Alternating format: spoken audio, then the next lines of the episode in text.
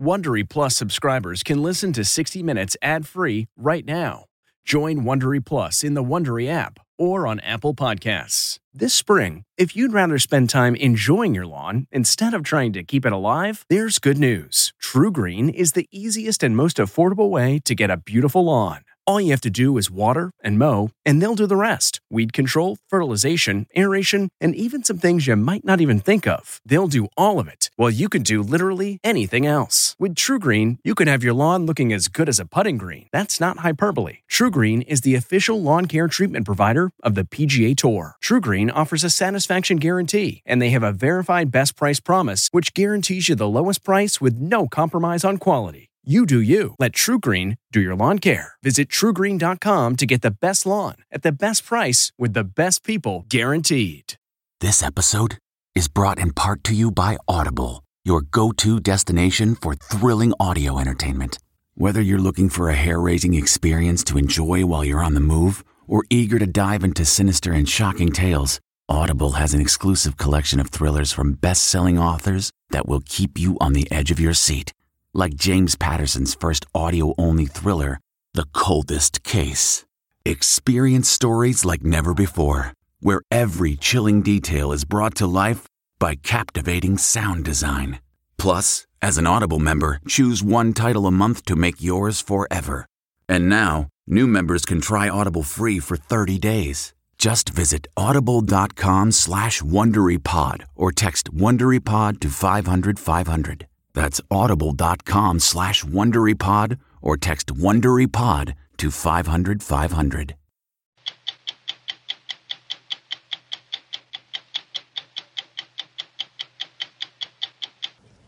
He's at the center of the Facebook scandal. Facebook says that you lied to them. And Mark Zuckerberg blamed him for selling the data of millions of unwitting users. People have a right to be very upset. I'm upset that that happened. But not everyone believes Facebook's explanation either. You've got a company that has repeatedly had privacy scandals. You know, if your partner was cheating on you and they cheated on you 15 times and apologized 15 times, at some point you have to say enough is enough. Welcome to the future, MIT's Media Lab, a place that follows crazy ideas wherever they may lead we get to think about the future. What does the world look like 10 years, 20 years, 30 years? What should it look like? Time to go to sleep. How about dream control? Robotic prosthetics? What's the largest city in Bulgaria? And what is the population? Or connecting the human brain to the internet? Sofia, 1.21 million? that is correct. You know, the best way to predict the future is to invent it. When you heard the word Alzheimer's, what did that do to you? I was devastated. What makes this story so unusual is that almost every year for the past 10 years, we've interviewed Mike and Carol as Alzheimer's took over her brain. Even though this is intensely personal, they wanted all of us to see the devastating impact of Alzheimer's on each of them over a decade. What's your husband's name? My husband's? Your husband's name? yeah. The guy sitting to your left. I'm Steve Kroft. I'm Lesley Stahl. I'm Scott Pelley. I'm Anderson Cooper. I'm Jon LaPook. I'm Bill Whitaker. Those stories tonight on 60 Minutes.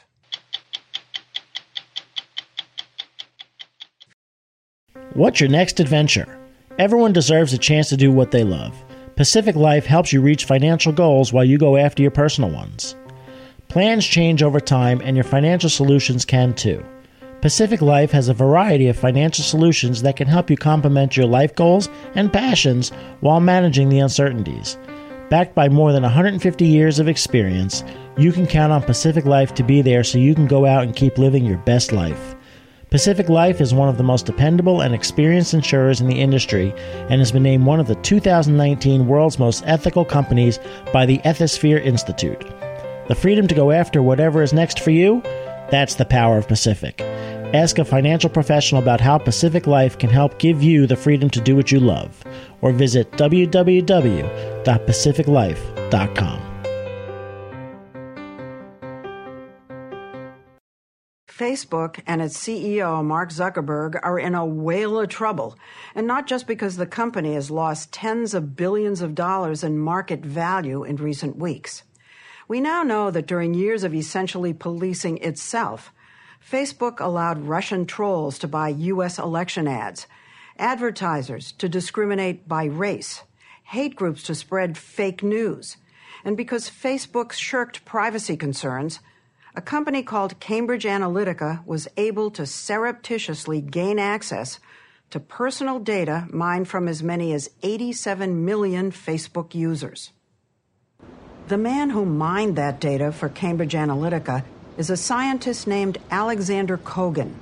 He's at the center of the Facebook controversy because he developed an app that harvested data from tens of millions of unwitting Facebook users. The main infraction, the main charge is that you sold the data. So, I mean, the, at the time, I thought we were doing everything that was correct. You know, I was kind of acting, honestly, quite naively. I thought we were doing everything okay. Facebook says that you lied to them. That, that's frustrating to hear, to be honest. If I had any inkling that what we were going to do was going to destroy my relationship with Facebook, I would have never done it. If I had any inkling that I was going to cause people to be upset, I would have never done it. This was the blindness we had back then. For someone implicated in the biggest privacy scandal on earth, Kogan seems incongruously guileless. Before all this happened, what was your job and what was your field of study? So I was a social psychologist. I was working as a university lecturer at the University of Cambridge. In England? In England. Um, and I ran this lab that studied happiness and kindness. And happiness and kindness. yeah. That's a far cry from the adjectives lobbed at him now sinister and unethical. Here's what he did he asked Facebook users to take a survey he designed from which he built psychological profiles meant to predict their behavior. He failed to disclose, one, that what he was really after was access to their friends, tens of millions of people he could not otherwise reach easily, and two, that he was doing the survey for Cambridge Analytica, a political consulting firm that used the material to influence people on how to vote. The company's then CEO bragged about their prediction models on stage. By having hundreds and hundreds of thousands of Americans undertake this survey, we were able to form a model to predict the personality of every single adult in the United States of America. Did you get to the point where you were predicting personalities? Yeah. And you gave that to Cambridge Analytica? Correct. What did you think they were going to use it for? I knew it was going to be for elections, and I had an understanding or a feeling that was going to be for the Republican side. As political consultants, Cambridge Analytica is hired by campaigns to analyze voters and target them with ads. In the 2016 presidential election, Cambridge Analytica worked first for the Ted Cruz campaign, then later for Donald Trump, though his campaign says they didn't use the Kogan data. The Republican benefactors Robert and Rebecca Mercer were Cambridge Analytica's financial backers. Steve Bannon was on the board. So, did you ever uh, meet or hear about Steve Bannon no. at Cambridge Analytica? The no. Mercers? Nope. Jared Kushner? Nope. Nothing. And those names would not even have like rung a bell for me, to be honest. Tell us what you did. Yeah. So I create this app where people sign up to do a study. And when they sign up to do the study, we would give them a survey. And in the survey, we would have just this Facebook login button. And they would click the button, authorize us, we get their data. Authorize us to do what? To collect certain data. We would collect things like the location, their gender, their birthday, uh, their page likes, and similar information for their friends. And all of this was. But you, did you say you collected information on their friends? We did. But they didn't opt in. So they didn't opt in uh, explicitly. No, no, no. They didn't opt in. Period. They did. The friends did not opt in, and yeah, that's part and of it the. seems crazy now. But the, this was a core feature of the Facebook platform for years. This was not a special permission you had to get. This was just something that was available to anybody who wanted it, who was a developer. How many apps do you think there are? How many developers who did what you did? Tens of thousands. Tens of thousands. Tens of thousands. And Facebook obviously was aware. Of course. It was a feature, not a bug. The feature was called Friend Permissions, which Sandy Parakilas, who used to work at Facebook, explains. The way it works is if you're using an app and I'm your friend, the app can say, hey, Lesley, we want to get your data for use in this app, and we also want to get your friend's data. If you say, I will allow that, then the app gets my data too. What you're saying is, I give permission for the friend. The friend doesn't give permission. Right. That, that I mean, It doesn't feel right when you say it out loud. No, it doesn't feel right. Right. Facebook should have been aware of how this could be abused because they were repeatedly warned, including by Parakilas, who used to be a manager in charge of protecting data at the company. He says he raised concerns years before Kogan built his app. I think they didn't want to know. You know, the impression that I got working there is They didn't that- want the public to know. Well, they didn't want to know in the sense that if if they didn't know, then they could say they didn't know and they weren't liable. Whereas if they knew, they would actually have to do something about it. And one of the things that I was concerned about was that applications or developers of applications would receive all of this Facebook data, and that once they received it, there was no insight. Facebook had no control or view over what they were doing with the data. Once the data left Facebook, did Facebook have any real way to find out what happened to it? No. Or was it just gone? It was gone. Wow.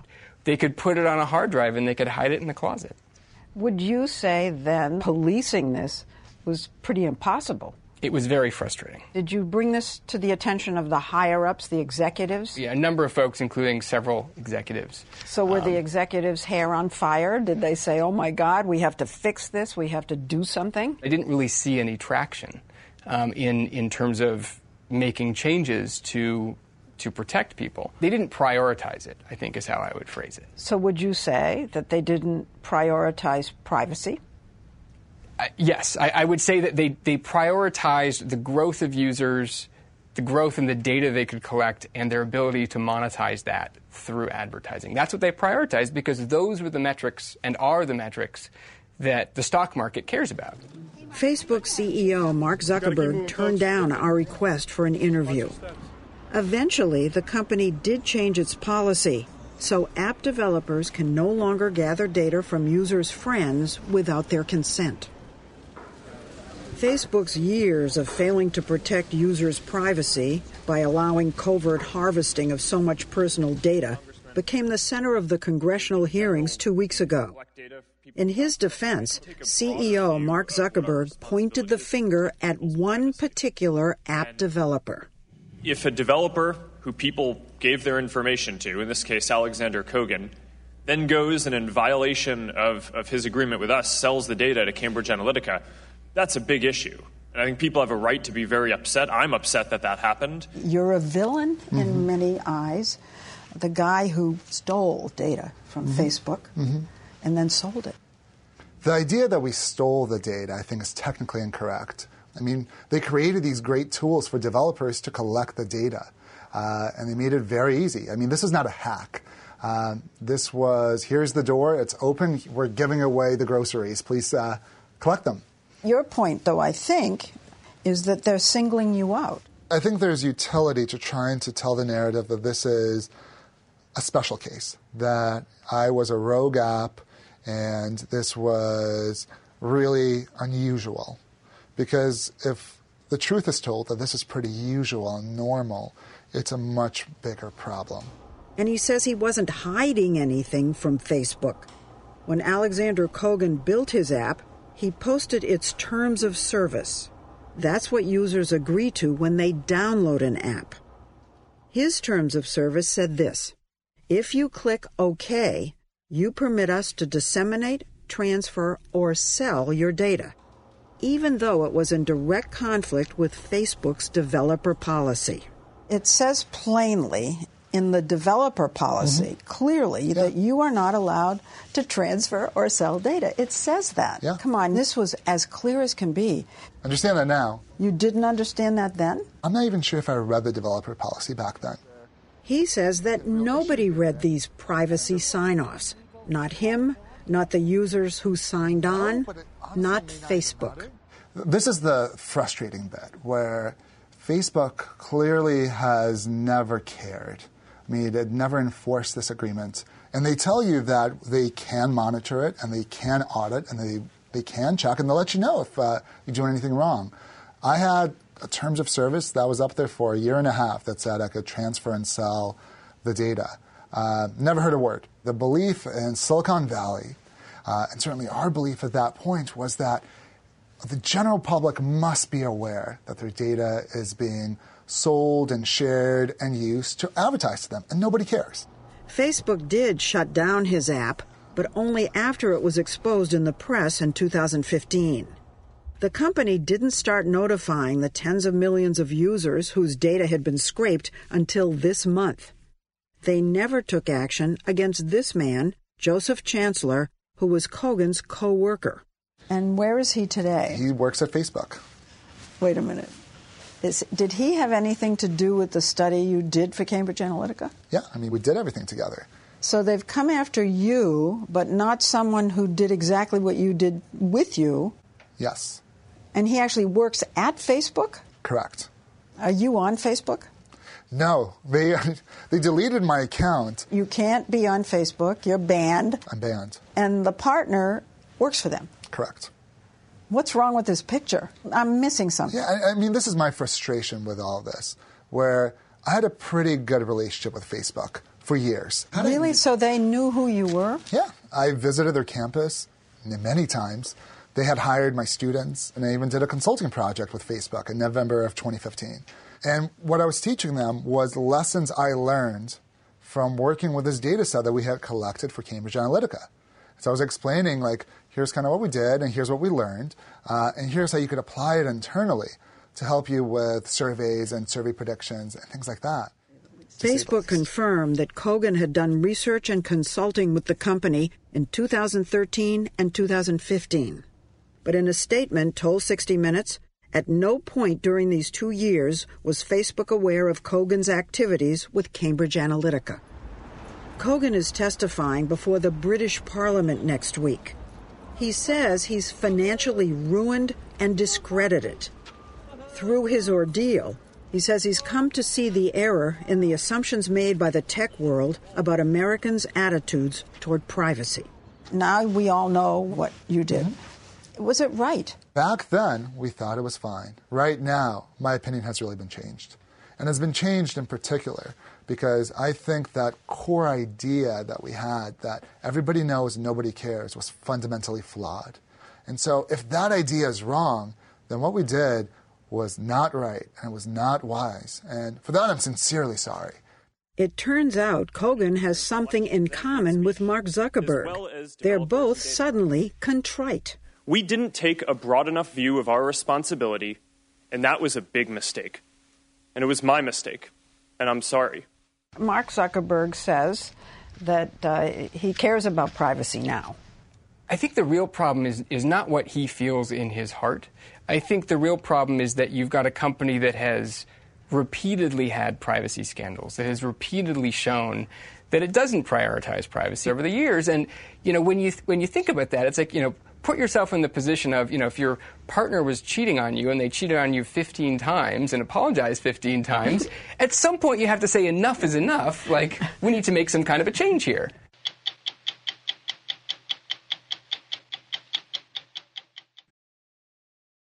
Back in the 1980s, a laboratory of misfits foresaw our future. Touchscreens, automated driving instructions, wearable technology, and electronic ink were all developed at the Massachusetts Institute of Technology in a place they call the Media Lab. It's a research lab and graduate school program that long ago outgrew its name. Today, it's creating technologies to grow food in the desert, control our dreams, and connect the human brain to the internet. Come have a look at what we found in a place that you could call the Future Factory. To Arnav Kapur, a graduate student in the Media Lab, the future is silent.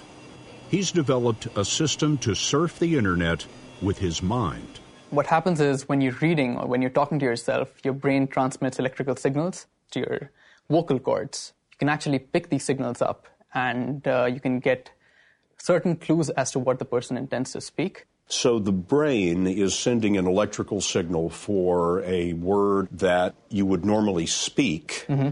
but your device is intercepting that signal. It is. So instead of speaking the word, your device is sending it into a computer. That's correct. That's unbelievable. Let's see how this So works. we tried it. What is 45,689 divided by 67? Sure. He silently asks the computer and then hears the answer through vibrations transmitted through his skull and into his inner ear. Six, eight, one, point nine, two, five. Exactly right. One more. What's the largest city in Bulgaria, and what is the population? The screen shows how long it takes the computer to read the words that he's saying to himself. Sofia, 1.21 million. that is correct. You just Googled that. I did. You could be an expert in any subject. Mm-hmm. You have the entire internet in your head. That's the idea. Ideas are the currency of MIT's Media Lab.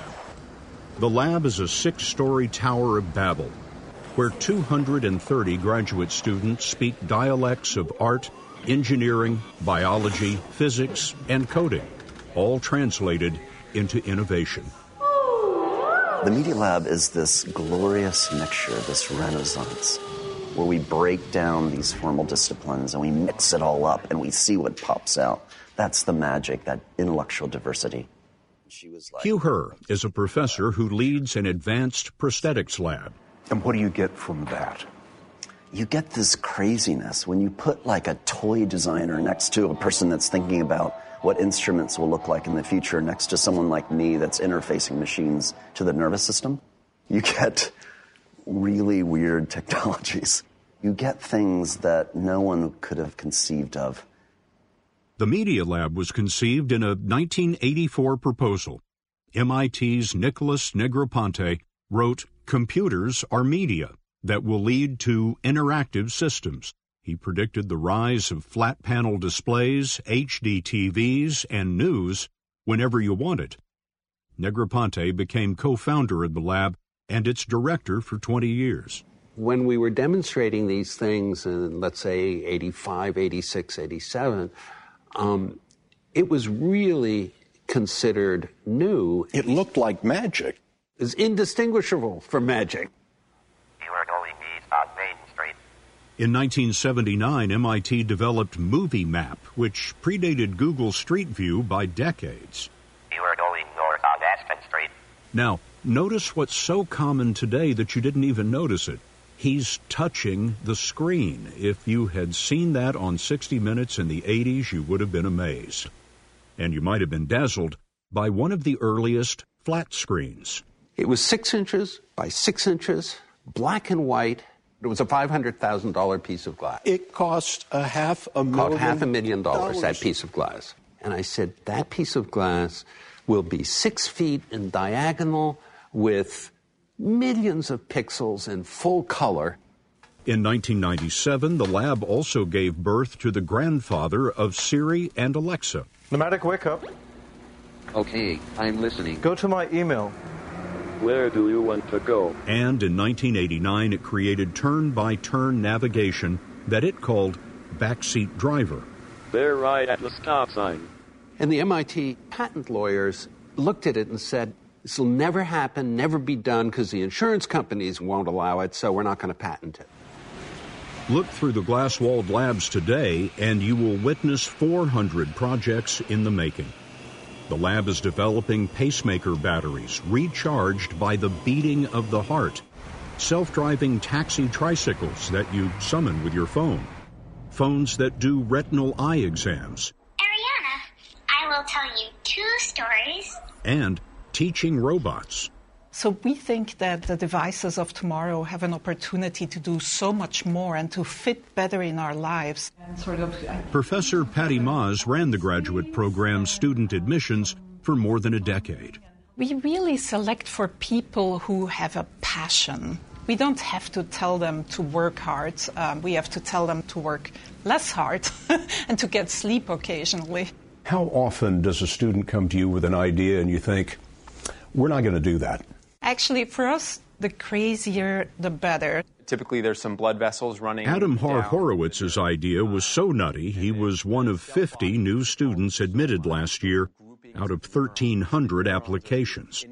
I was really interested in a state of sleep where you start to dream before you're fully unconscious, where you keep coming up with ideas right as you're about to go to sleep. Time to go to sleep. Haar Horowitz's system plants ideas for dreams, Remember to think of a mountain. then records conversations with the dreamer during that semi conscious moment before you fall asleep. Tell me, what are you thinking? I'm doing an origami pyramid. Her origami pyramid dream was influenced by the robot saying the word mountain. It's long been believed that this is the moment when the mind is its most creative. Haar Horowitz hopes to capture ideas that we often lose by the next morning. So it's basically like a conversation. You can ask, hey, Jibo, I'd like to dream about a rabbit tonight. It would watch for that trigger of unconsciousness. And then right as you're hitting the lip, it triggers you with the audio and it asks you, what is it that you're thinking about? You record all that sleep talking, and then later, when you wake up fully, you can ask for those recordings. And when he brought this idea to you, what did you think? Really? Crazy enough. Yeah. Welcome to the world of bodies and motions. Nearby in Hugh Herr's lab, Everett Lawson's brain is connected to his prosthetic foot, a replacement for the clubfoot he was born with. The very definition of a leg or a limb or an ankle is going to dramatically change with what they're doing. It isn't just whole, it's 150%. You feel directly connected, huh? Yeah, when I fire a muscle really fast, it makes its full sweep. Herr's team has electronically connected the computers in the robotic foot with the muscles and nerves in Lawson's leg. He's not only able to control via his thoughts, he can actually feel the designed synthetic limb. He feels the joints moving as if the joints are made of skin and bone. So you're going to test on. For Professor Herr, necessity was the mother of invention. He lost his legs to frostbite at age 17 after he was stranded by a winter storm while mountain climbing. Through that recovery process, my limbs are amputated. I design my own limbs. I returned to my sport of mountain climbing. I was climbing better than I'd achieved with normal biological limbs. That experience was so inspiring because I realized the power of technology to heal, to rehabilitate, and even extend human capability beyond natural physiological levels. You developed the legs that you're wearing today. Each leg has three computers actually and 12 sensors, and they run these computations based on the sensory information that's coming in. And then what's controlled is a motor system, like muscle, that drives me as I walk, enable me to walk at different speeds. What will this mean for people with disabilities? Technology is freeing, it removes the shackles of disability from humans. And the vision of the Media Lab is that one day, through advances in technologies, we will, we will eliminate all disability. So that was a big deal because then. The current director of the Media Lab is Joi Ito, a four time college dropout and one of those misfits that the lab prefers. After success in high tech venture capital, he came here to preside over the lab's 30 faculty and a $75 million annual budget. How do you pay for all this? So we have 90 companies that pay us a membership fee to join the consortium.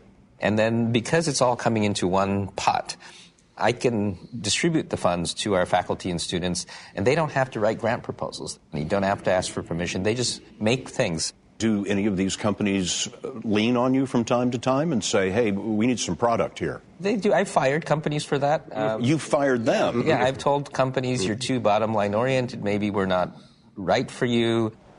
The sponsors, which include Lego, the toy maker, Toshiba, ExxonMobil, and General Electric, get first crack at inventions. The lab holds 302 patents and counting. We're inside of the lab. We have a Caleb Harper's idea is so big it doesn't fit in the building. So MIT donated the site of an abandoned particle accelerator for this trained architect who is now building farms. Welcome to the farm. He calls these food computers, farms where conditions are perfect. They're all capable of controlling climate. So they make a recipe this much CO2, this much O2, this temperature. So we create a world in a box. Most people understand if you say, oh, the tomatoes in Tuscany on the North Slope taste so good and you can't get them anywhere else. That's those genetics under those conditions that cause that beautiful tomato. So we study that inside of these boxes with sensors and the ability to control climate. Tuscany in a box. Tuscany in a box, Napa in a box, Bordeaux in a box. Now, these are plants you're growing in air. Yeah, so These basil plants grow not in soil but in air. The plant is super happy. No dirt. Air saturated with a custom mix of moisture and nutrients. So each one of these are drops that drops down to the reservoir. The food computers grow almost anything, anywhere. What have you learned about cotton farming? So cotton is actually a perennial plant, which means it would grow, you know, the whole year long, but it's treated like an annual. We have a season. So in this environment, since it's perfect for cotton, we've had plants go 12 months. So how many crops can you get in a controlled environment You like can this? crop up to four or five seasons. We're growing on average three to four times faster than they can grow in the field. The uncommon growth of the Media Lab flows from its refusal to be bound to goals, contracts, or next quarter's profits. It is simply a ship of exploration, going wherever a crazy idea may lead. We get to think about the future. What does the world look like 10 years, 20 years, 30 years? What should it look like? You know, the best way to predict the future is to invent it. Now, Dr. Jon LaPook on assignment for 60 Minutes. Mike and Carol Daly have been married for 53 years. Like more than 5 million American families, they're dealing with dementia. Carol has been suffering from Alzheimer's, the main type of dementia. What makes this story so unusual is that almost every year for the past 10 years, we've interviewed Mike and Carol as Alzheimer's took over her brain. Even though this is intensely personal, they wanted all of us to see the devastating impact of Alzheimer's on each of them over a decade. We should have brought the bread. When we first met Carol and Mike in 2008, Carol was uh, active, conversational, and determined to make the best of her failing memory. How old are you now? 65, 65 now. I think, right? Yeah. Carol's memory had been spotty for several years. I started to notice it at home, and I used to joke about it to my kids. I would say, you know, I think she has Alzheimer's, the way she forgets everything. Then a doctor told her she really did have Alzheimer's. Mike's mother had had it, now his wife. Carol. When you heard the word Alzheimer's, what did that do to I you? I was devastated because I saw his mother, what she went through. It's terrible. She was walking the streets in the middle of the night, and we had to bring her home.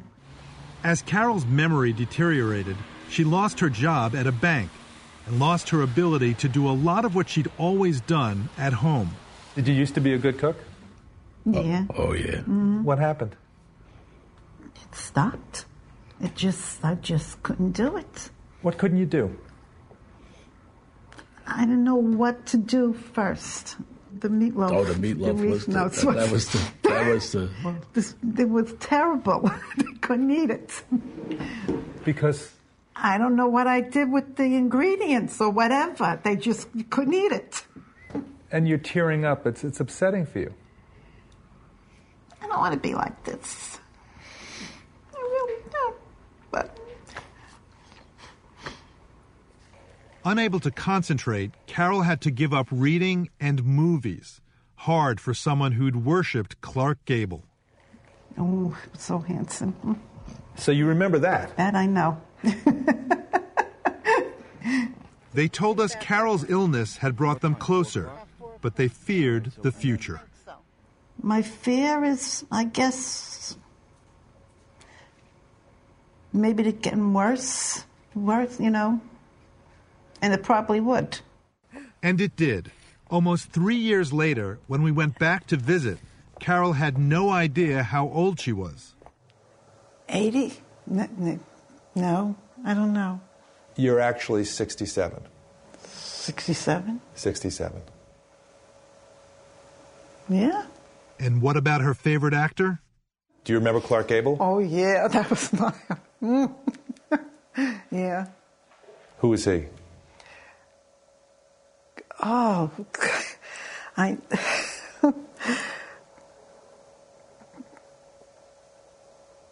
I don't know much now. Now, Mike, a former New York City cop, had to apply her makeup and dress her. But he told us this was his chance to repay all that Carol had done for him. She had a job. She cleaned house. She did the wash. She made the beds, and she put up with me. So what? What? All that's changed for us is the roles. Now I do the wash. I make the beds. I help Carol. But that's not what you signed up for. Yes, I did. When, you, when, when, when we took our oath, it's for better or for worse. So I did sign up for it in the beginning. But Mike had put on almost 20 pounds over the last two years and started taking pills to reduce anxiety and help him sleep. The thing is, is I could sit here and, and, and feel sorry for myself, but what is that going to do for me? At our next meeting, one year later, when Carol couldn't come up with words, she answered with laughs. What kind of thing?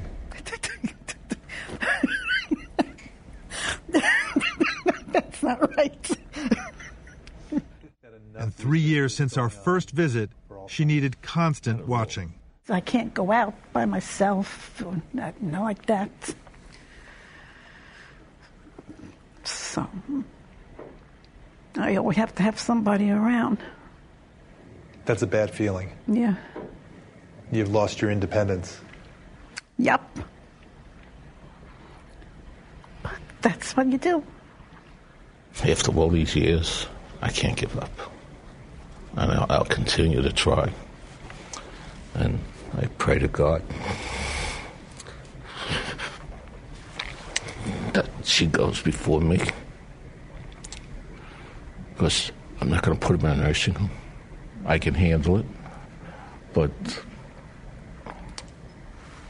we live a life.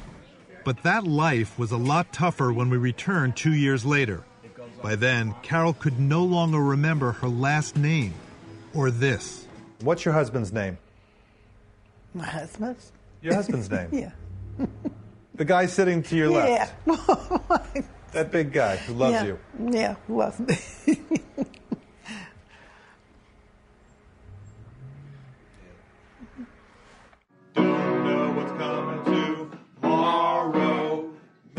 memory loss, as Alzheimer's affected more of her brain, it was destroying more of her physical abilities. She's losing the ability to control her feet, her hands. It was six years ago that I first met you. Yeah. And at the time, you were shouldering all of the burden. Right. And you're still shouldering all of the burden. I mean, how are your shoulders? They're sore, no doubt about it. But you have to do what you have to do. Carol. At our next meeting, two years later, conversation with Carol was impossible. It's been almost eight years since we first met and since we first sat on this couch. Yeah. Without making you embarrassed, do you remember my name? No. What's this called? What I'm wearing on my wrist. What's the name of that? I don't know. It's a wristwatch. Oh, Does yeah. that sound familiar? Yeah. Yeah. Carol reached a point where she was not able to do anything for herself at all. She couldn't feed herself, couldn't go to the bathroom by herself. Face me, okay? Hmm? And Mike had reached the point where he simply couldn't take care of her by himself. So he hired a home care aide during the day, costing almost $40,000 a year. Now, Alzheimer's was hitting them financially on top of mentally and physically. What would you say the toll has been of this long journey on you? I'm dying. I really think I am. The stress. I thought I had a heart attack to begin with. You had chest pain. They want to put me in the hospital.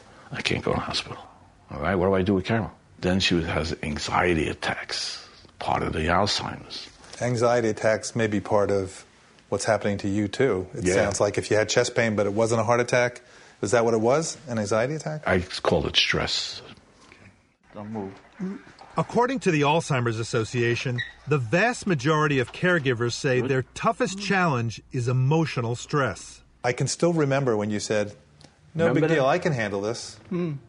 I, yeah, I think about that comment I made, and I said, "What a jerk I was."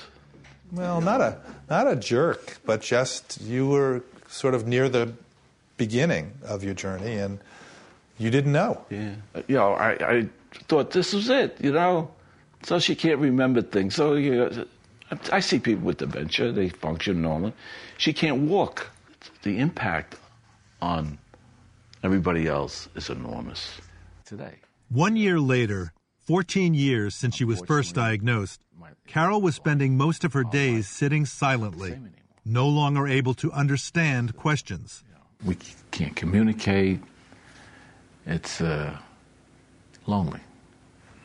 Let me just get them so they go on nicely.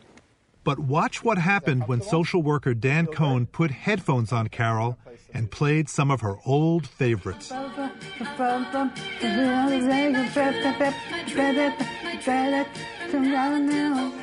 The words aren't there, but the beat is, and the melody is. Melody's pretty good. In Alzheimer's, older memories are usually the last to go. But even then, a faded, distant memory can sometimes be revived. And since the music we love is really tied to our emotional system, and our emotional system is still very much intact, um, that's what we're connecting, and that's what still works. And it was tied to his emotional system too. He was tearing up. I think those tears were happy tears, knowing that she hasn't lost it all. You know, it was like, wow, wow. But the wow did not last. When we met this past January, Carol, now 74, was too far gone to react to music. Oh, she's so changed just since the last time I saw her. Mm-hmm. And her pulse is as strong as can be and regular. I'm feeling it right now. So her heart seems strong, but she has so deteriorated. Stand up, Carol. Come on. Earlier that morning, they'd shown us how hard it is to get Carol ready for the day. What didn't you realize would happen? That she becomes a vegetable. That's basically what I feel like she is now. Mike is still too heavy, his blood pressure's too high, and a few months ago, his thoughts were too dark. I'm ready to put the gun to my head. Like they really thought of suicide. Really? Yeah, it got to that point. Caregiving is really tough. Oh, hardest job I ever had. And that's from a former New York City cop. But suicidal thoughts are not uncommon for people taking care of a family member with dementia. Mike hired more aides, so Carol now has 24 hour help. It's draining his savings, but allowing him to get out of the house and make new friends. And that's helping lift his depression. I leave this at home, and when I go out, it's a new Mike out there. Though. But at home, he worries that Carol is in danger. Has she fallen? Yes. She hasn't broken any bones? No. Yet. Just bruises. No. So now, despite years of telling us he wouldn't put Carol in a nursing home, I'm coming to the to the point where maybe a nursing home is is the answer for her, her safety. 10 days after that, and 53 years after their wedding day, Mike did put Carol in a nursing home. Do you still love her? I loved Carol, who was Carol, but now Carol's not Carol anymore. When Carol was still Carol, that would have been the best time to discuss the kind of caregiving decisions Mike Daly eventually had to face alone. Mike hopes that sharing such intimate details of their lives will help others be better prepared than they were. 50 seasons of 60 Minutes from April 2006. Bob Simon traveled to Kenya to introduce us to Dame Daphne Sheldrick and the orphanage she founded for abandoned elephants. Their tremendous capacity for caring is I think perhaps the most amazing thing about them, even at a very, very young age, they're sort of uh, forgiveness, unselfishness. So, you know, I, I often say, as I think I've said before, they have all the, the best attributes of us humans and not very many of the bad. Daphne and the keepers may run this place officially, but it's the elephants who are really in charge. They may be little, they may be orphans, but trust me, Yeah. they're not as little as they look. in fact, I feel like I'm in an elephant sandwich. Yes, you are. Dame Daphne Sheldrick died earlier this month in Nairobi. She was 83. I'm Lesley Stahl. We'll be back next week with another edition of 60 Minutes. If you like 60 Minutes, you can listen early and ad-free right now by joining Wondery Plus in the Wondery app or on Apple Podcasts. Prime members can listen ad-free on Amazon Music. Before you go, tell us about yourself by filling out a short survey at wondery.com/survey. Survivor 46 is here, and so is On Fire, the only official Survivor podcast. And we have a twist this season. The winner of Survivor 45, Dee Valladares, will be joining us every week. We're going behind the scenes of the biggest moments, the how and the why things happen, and the strategy and analysis you can only get from someone like me, a Survivor winner. Listen to On Fire, the official Survivor podcast, wherever you get your podcast. The Hargan women seem to have it all. From the outside looking in, we were blessed. My mom was amazing. But as detectives would soon learn, there was a lot going on inside the Hargan household. Ashley and I have been calling my mom and the house and Helen. No one's answering. 63 year old Pamela Hargan gunned down in her own home. Her youngest daughter, Helen, lay dead upstairs. Patrol, when they arrived, assumed or thought that there might have been a murder suicide. But for the detectives on the scene, There were things about the scene itself that were concerning to us on day one. who would want to kill their mother and their little sister? There is no boogeyman here. It is exactly who we think it is. I'm Peter Van Sant from 48 Hours. This is Blood is Thicker The Hargan Family Killings. Listen to Blood is Thicker The Hargan Family Killings early and ad free on Wondery Plus.